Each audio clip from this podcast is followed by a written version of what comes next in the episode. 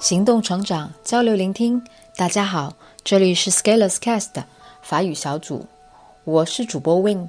今天给大家带来的是法语原版《小王子》第二十四章 Chapitre vingt-quatre。Nous en étions au huitième jour de ma panne dans le désert, et j'avais écouté l'histoire du marchand en buvant la dernière goutte de ma provision d'eau. Ah, dis-je au petit prince.Ils sont bien jolis, tes souvenirs. Mais je n'ai pas encore réparé mon avion. Je n'ai plus rien à boire. Et je serais heureux, moi aussi, si je pouvais marcher doux doucement vers une fontaine. Mon ami le renard, me dit-il. Mon petit bonhomme, il ne s'agit plus du renard. Pourquoi ? Parce qu'on va mourir de soif. Il ne comprit pas mon raisonnement. Il me répondit. C'est bien d'avoir eu un ami.Même si l'on va mourir.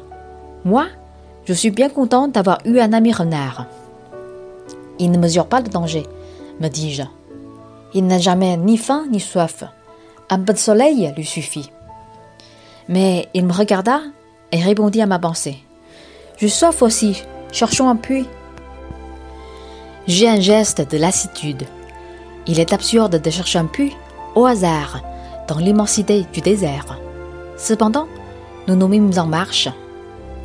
Quand nous eûmes marché des heures en silence, la nuit tomba, et les étoiles commencèrent à s'éclairer.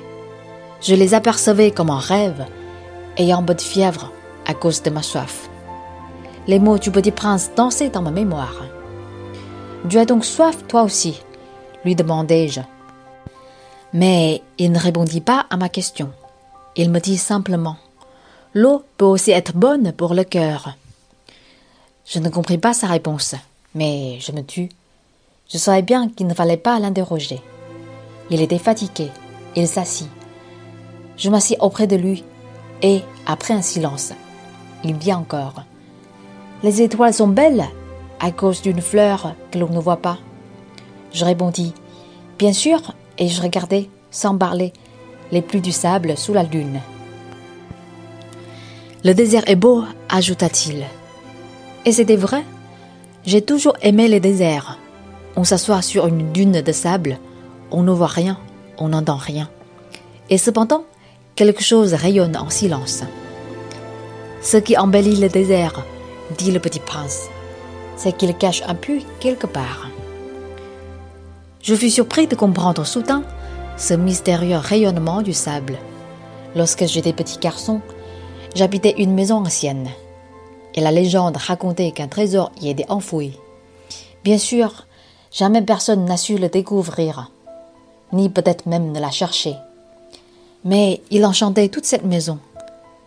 Ma maison cachait un secret au fond de son cœur. Oui, dis-je au petit prince, qu'il s'agisse de la maison, des étoiles ou du désert. Ce qui fait leur beauté est invisible.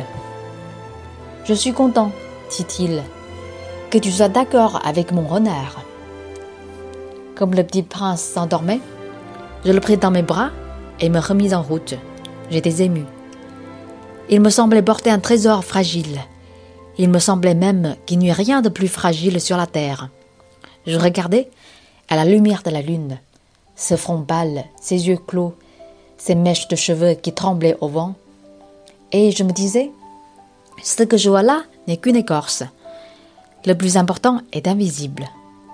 Comme ses lèvres entrouvertes ébauchaient un demi-sourire, je me dis encore, ce qui m'émeut si fort de ce petit prince endormi, c'est sa fidélité pour une fleur.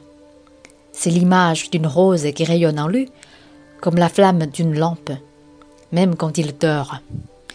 Et je le devinais plus fragile encore. Il faut bien protéger les lampes. Un coup de vent peut les éteindre.Et marchant ainsi, je découvris le puits au lever du jour. 今天的文章朗读就到这里，感谢大家的收听，我们下一章再见。